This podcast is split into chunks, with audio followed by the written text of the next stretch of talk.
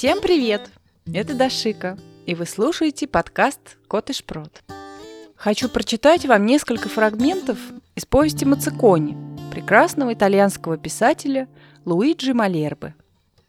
«Ки мизура сестесо, мизура tutto il mondo».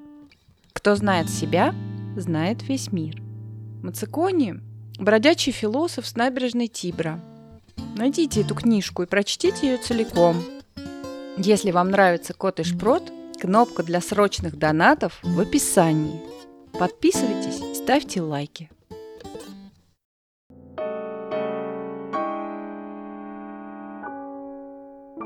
Наш сладкий друг Байте. Байте – это абсолютно натуральный перекус для маленьких открывателей. Снеки из фруктов и злаков, безглютеновое печенье, овсяно-фруктовые квадры – ягодные чувисы и вафли. Откусите кусочек байте и слушайте наш волшебный подкаст «Кот и шпрот». Мацикони один против Рима. Мацикони не знал, в какую сторону идти, где искать пристанище. Он пересек город, добрался до набережной Тибра и остановился у моста Систа. Огляделся и увидел лестницу – которая вела вниз, к самой реке. Ты решил спуститься вниз, Мацикони? За долгие годы одиночества Мацикони привык разговаривать сам с собой. Он одолел несколько ступенек, остановился, повернул голову и посмотрел вверх, на город. Может, ты, Рим, и красив, но мне ты не по душе. Что тебе не по душе? спросил случайный прохожий. Рим. Почему вдруг? потому что он мне противен. Прохожий так и застыл с раскрытым ртом. Ну и ну, этому оборванцу противен наш прекрасный Рим. А Мацикони, не оборачиваясь больше, стал спускаться по лестнице. Ее ступеньки в эту осеннюю пору были усыпаны опавшими листьями. «Смотри, не поскользнись, Мацикони!» К счастью, он не поскользнулся на мокрых листьях, а добрался до берега реки живым и невредимым, как Колумб до берегов Америки. Вот это мне по душе. И сравнение с Колумбом мне тоже нравится. Мацикони хотел придумать по такому случаю подходящую пословицу, но так ничего и не придумал. Мацикони под мостами С того дня Мацикони больше не бывал на улицах Рима. Здесь, под мостами, хватает воды, земли и воздуха, сказал он сам себе. Здесь можно жить по-королевски, а во время дождя есть где спрятаться. Мацикони посадил вдоль берега реки немного салата, фасоли, помидоров и артишоков. Где он раздобыл семена, я и сам до сих пор не знаю. Зато знаю, что Мацикони не больно тут доверял нищим, которые бродят по берегу Тибра. Поэтому он посадил овощи в укромных местах, подальше от тропинок, в зарослях кустарника и под крепостной стеной. На мокром песке все растет быстро и без удобрений. Ведь отмели реки давно уже превратились в свалку, куда римляне свозят все свои отбросы. Чем они хуже искусственных удобрений? Со временем Мацикони посадил на берегу еще и яблони, груши, черешню, ореховые деревья – оливки. А посадив, стал ждать, когда все взойдет и даст плоды. Вот тогда уж отмель Тибра превратится в цветущий сад. Мацикони и бедуины Летом римляне приезжают к морю, раздеваются и ложатся на песке загорать. А Мацикони расхаживал по пляжу в плотной шерстяной фуфайке. Люди смеялись ему вслед – он останавливался и говорил. «Глупцы!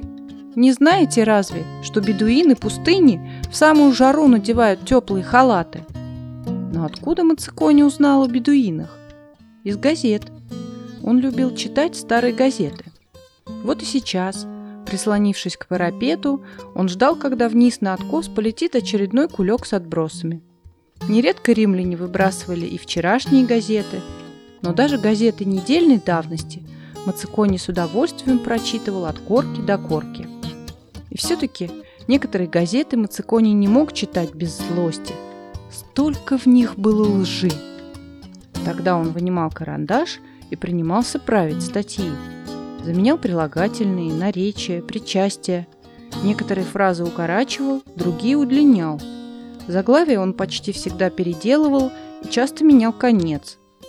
Порой он трудился целый день и, лишь все поправив и изменив, садился почитать свою газету. Но когда газета была вся в жирных пятнах, когда в нее были завернуты огрызки яблок или помидоров, Мацикони из себя выходил. «Чертовы неряхи!» – кричал он прохожим на набережной. Однажды в руке оказался учебник истории. Мацикони читал его каждый божий день и со временем выучил наизусть. Мацикони и бутылки. Мацикони был очень горд своей идеей о четных и нечетных числах. После того, как он доверил свою мысль Тибру, он сразу успокоился. Ромула и Рема тоже пустили в корзине вниз по течению, а потом они основали Рим. И хоть в этом городе полно мошенников, он все-таки остался великим городом. И Моисея пустили вниз по Нилу – а потом он привел свой народ в землю обетованную. Бутылка с моим посланием, подумал Мацикони, доплывет до моря, а море рано или поздно выбросит ее на берег, где поздно или рано ее кто-нибудь найдет. И этот человек прочтет мое послание. И считать тогда всем станет куда легче. Теперь Мацикони нашел способ общаться с миром без утомительных и нудных разговоров – Отныне он будет отправлять морем одно послание в бутылке за другим. Вдоль берега реки валялось уйма пустых бутылок, и вдобавок пустые бутылки градом сыпались вниз с парапета. Бутылки были самые разные – из-под вина, воды, молока, ликеров, пива и прочих разных напитков. И форма бутылок была самая разнообразная. Одни высокие и стройные, другие приземистые и пузатые, толстые и тонкие, блондинки и брюнетки. Мацикони собрал все пустые бутылки, какие нашел по дороге, и принялся писать послание за посланием, уверенный, что однажды кто-нибудь их увидит и прочтет. Мацикони чешет себе живот. В иные дни Мацикони любил полежать на теплом речном песке. Ложился на спину, левую руку подкладывал под голову вместо подушки – а правый принимался почесывать живот. Непонятно, почему некоторые стыдятся чесать живот. Мацикони попробовал однажды напиться до пьяна, но у него лишь чертовски разболелась голова. Пробовал он выкуривать сигарету за сигаретой, курить сигару и трубку, но заядлым курильщиком так и не стал. К тому же он заметил, что от дыма мысли путаются. В голове сплошной туман – а вот почесывать живот и приятно, и весело. Стоит только закрыть глаза, как в памяти всплывают вещи, которые обычно снятся после сытного ужина. К примеру, цветы на песчаной отмеле, огромные, как зонты. Красные, желтые, фиолетовые, розовые. Таких красивых цветов в садах богачей и то не бывает. От удивительных цветов исходил приятный, дурманящий запах. Они пахли пирогом и луком, жареной телятиной, приправленной розмарином. Мацикони эти запахи давно позабыл, а сейчас они так приятно щекотали ноздри. Рядом, в двух шагах от него, Тибр нес свои прозрачные, как в горном ручье, воды. Правда, Мацикони никогда не бывал в горах, не знал, как пахнет жареная телятина с розмарином. Но что из того? Когда он почесывал живот, то видел прекрасные цветы и вдыхал запах жареной телятины, который он в счастливом акведуке даже не нюхал. Вот что было важно. «Все ясно! Живот – пристанище воображения!» – воскликнул Муцикони. А те, кто утверждают, будто пристанище воображения – голова, ошибаются. Надо учить школьников чесать живот так же, как сейчас их учат истории и геометрии. Мацикони хотел было вложить послание в бутылку, но потом решил, что лучше просто полежать на солнышке с закрытыми глазами. Цветы становились все больше и ярче. И вдруг Мацикони заметил, что цветы-то незабудки. «Не забудь, что у тебя на обед и крошки хлеба нет», сразу же напомнили они. Мацикони поднялся и стал расхаживать взад и вперед по берегу. Открыть глаза он забыл, оступился и упал в мутную желтую воду Тибра. Бедняга не умел плавать, чуть было не утонул. Все же он сумел уцепиться за ветку плакучей ивы.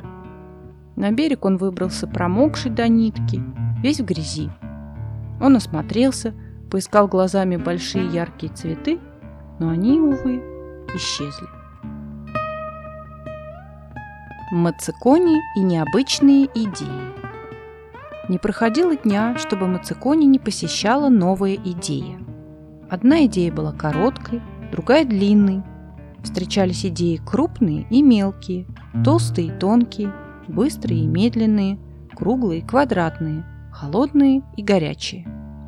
Как-то Мацикони открыл, что в теле человека нет ни прямых линий, ни треугольников, ни квадратов. Есть только линии кривые.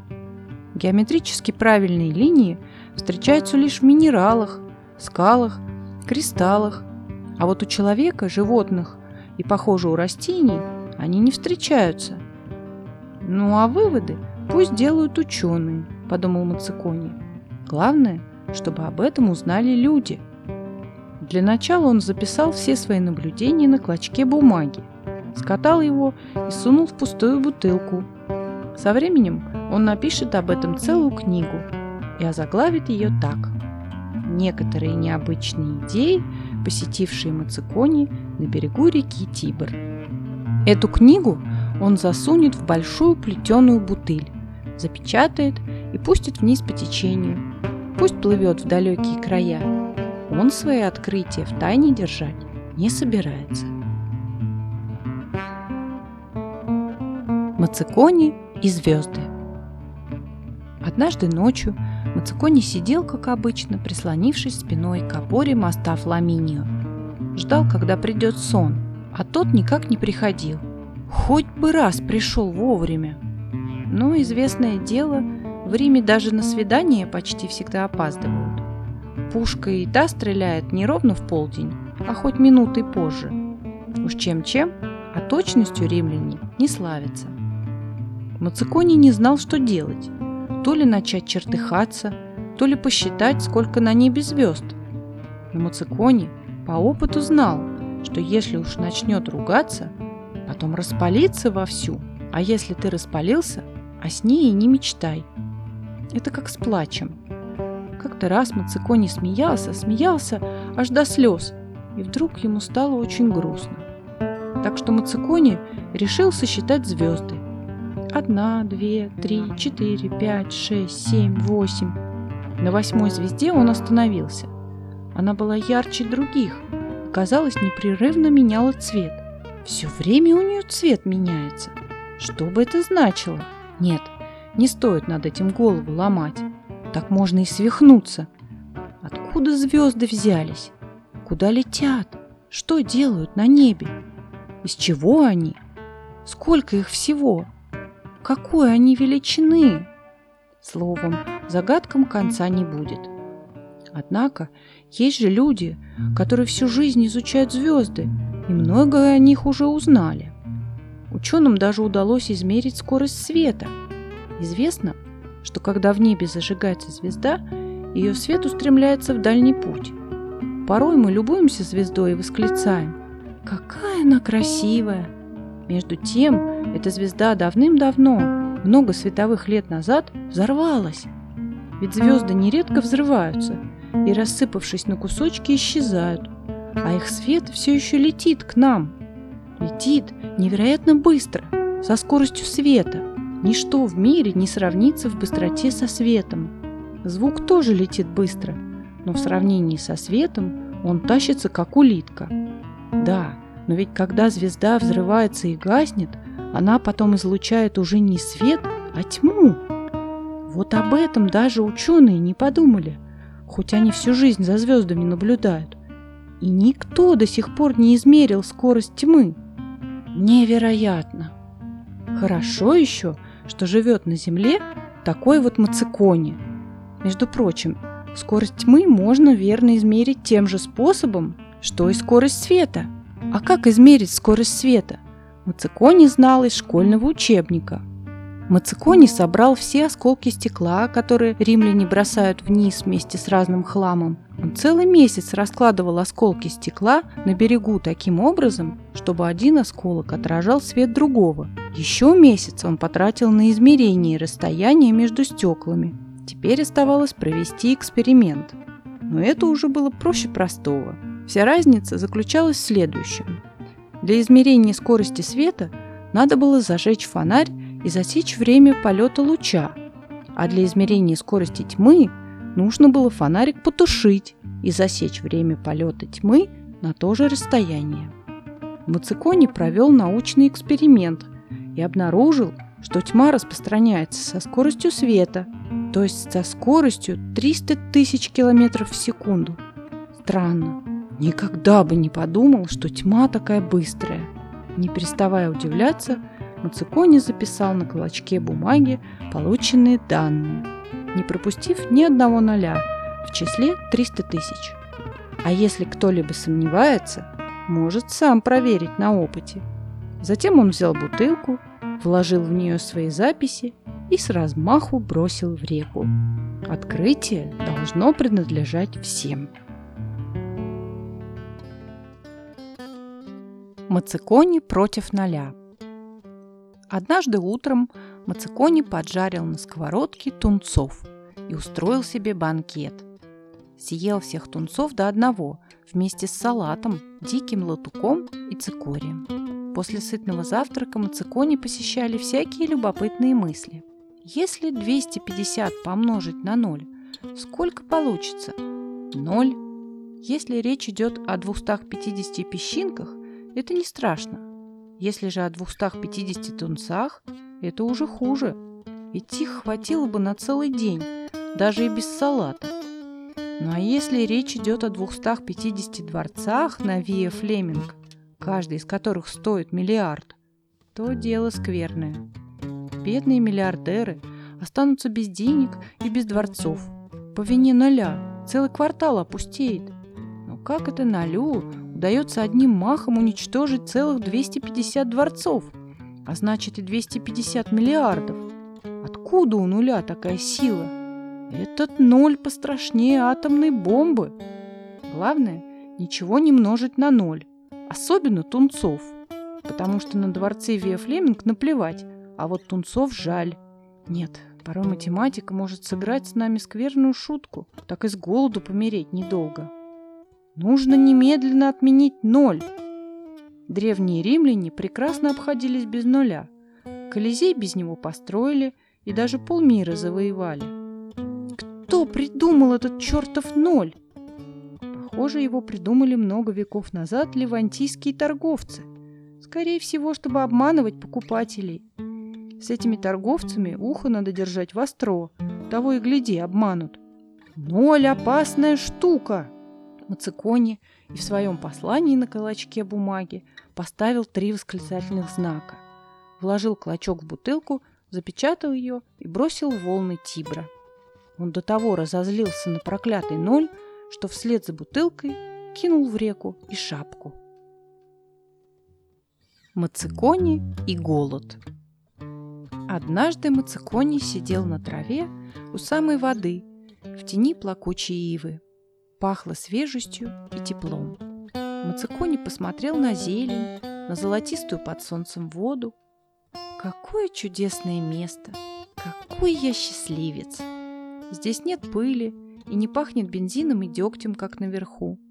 Под верхом Мацикони понимал центр Рима с его грохотом автомашин и гарью. А тут, на берегу, не надо бояться бешено несущихся машин, можно любоваться небом, в котором порхают птицы. На куст плакучей ивы села говорящая птица и спросила у Мацикони. «Не хочешь перекинуться тремя-четырьмя словами?» «Не хочу», — ответил Мацикони. «И вообще не приставай». Знаешь, я могу говорить о самых разных вещах. О чем бы ты хотел поговорить, Мацикони? Ни о чем. Давай поговорим ни о чем. Мацикони сердито запыхтел. Сказано тебе, движись. Он протянул руку за камешком, птица вспорхнула и улетела.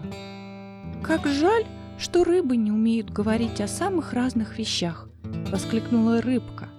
Уж со мной бы ты перемолвился тремя-четырьмя словами. Говорят парой слов. Ну, тогда парой слов.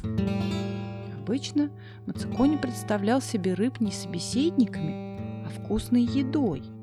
Чаще всего хорошо прожаренными в оливковом масле. Он закрыл глаза и принялся почесывать живот. Сразу же мимо него стали проплывать сковородки, и сковородки жареной рыбы. У некоторых рыб из раскрытого рта торчали веточки петрушки и ломтики лимона. Потом мимо его носа проплыли сковородки с жареной картошкой, посыпанной сверху лучком, кастрюли жареных грибов с огурчиками и помидорчиками. Сковородки становились все больше, запах жареной рыбы и картофеля приятно щекотал ноздри, проникая в самую душу. Мацикони привык отгонять нелепые мечты – но сейчас никак не мог от них избавиться. Как же он в своей жизни наголодался! Чем только не мечтал полакомиться! Жареной рыбой, жареной индюшкой, кроликом поохотничьи, неаполитанской пиццей, спагетти, жирным фасолевым супом и просто хлебом без кусочка масла. Да, наголодался он в волю. Мацикони открыл глаза. Рыба все еще плавала у самого берега. «Что тебе нужно от меня?» С тех пор, как он покинул счастливый акведук, Мацикони привык к одиночеству и перестал искать друзей. Он заметил, что может разговаривать сам с собой, спорить, ссориться, жаловаться, веселиться, скучать и думать о всякой всячине. Рыбка покорно ушла под воду, оставив Мацикони наедине с его мыслями. Мацикони, нефть и пешеходы. Газеты писали, что арабские шейхи не хотят больше продавать нефть Европе, что нефтехранилища почти пусты, а нефтяные скважины замирают одна за другой. Все это произошло внезапно. И вот власти запретили по воскресеньям автомобильное движение. Теперь по мостам катили велосипедисты и тащились, покачиваясь, словно пьяные, пешеходы. За долгие годы они отвыкли ходить пешком. Телевидение сократило передачи, тоже из-за нехватки нефти. Кто бы мог подумать, что и телевизоры работают на нефти, изумился Мацикони. Свет часто выключали. Оказывается, и электростанции работали на нефти. Остановились многие заводы. Нет, Мацикони вся эта история с нефтью не нравилась. От нее пахло обманом и махинациями мошенников-министров. Тут дело нечисто. К счастью, сам Мацикони мог обойтись и без нефти. Но вот те, кто в воскресные дни отправлялись к морю или в горы, негодовали.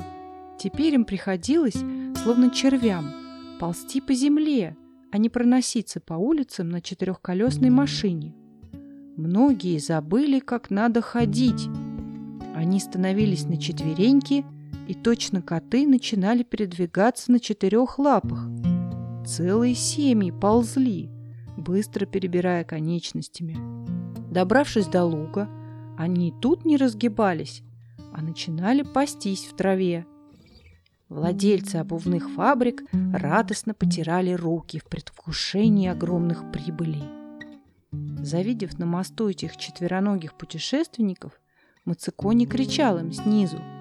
«Болваны! Посмотрите на кур! Поучитесь у них, как надо ходить!» Мацикони боялся, что римлянам, которые поневоле стали пешеходами, взбредет на ум спуститься вниз, на отмеле реки, ведь она ближе, чем море или сельские луга. Вдруг эти римляне вздумают прогуливаться по берегу реки средь плакучих ив и свалок мусора. К великой радости Мацикони ничего такого не случилось. Ни римляне, ни иностранные туристы на отмель не спустились. Не додумались, видно. Мацикони и его послание Мацикони уже не раз решал не отправлять свои послания в пустых бутылках, потому что он, словно на экране кино, видел, что с ними потом происходит. Вот какая картина ему представлялась. Частенько бутылки вылавливала какая-нибудь поберушка, которая читать-то не умела. Но чаще всего бутылку вытаскивал толстенный мужчина и начинал ее разглядывать на свету. Какое в ней вино, красное или белое? И хотя он убеждался, что вина там нет, откупоривал бутылку, вытаскивал клочок бумаги и, повертев его в руках, воровато оглядывался. Поблизости никого не было, он рвал листок на мелкие клочки и бросал их в воду. Мацикони этого наглеца, который рвал его послание, готов был отлупить. Но стоило ему размахнуться и нанести удар, как тот растворялся в воздухе. Увы, всякий раз, когда Мацикони принимался кого-нибудь лупить, он молотил кулаками по воздуху. Верно, все так боялись его мощных ударов, что тут же исчезали.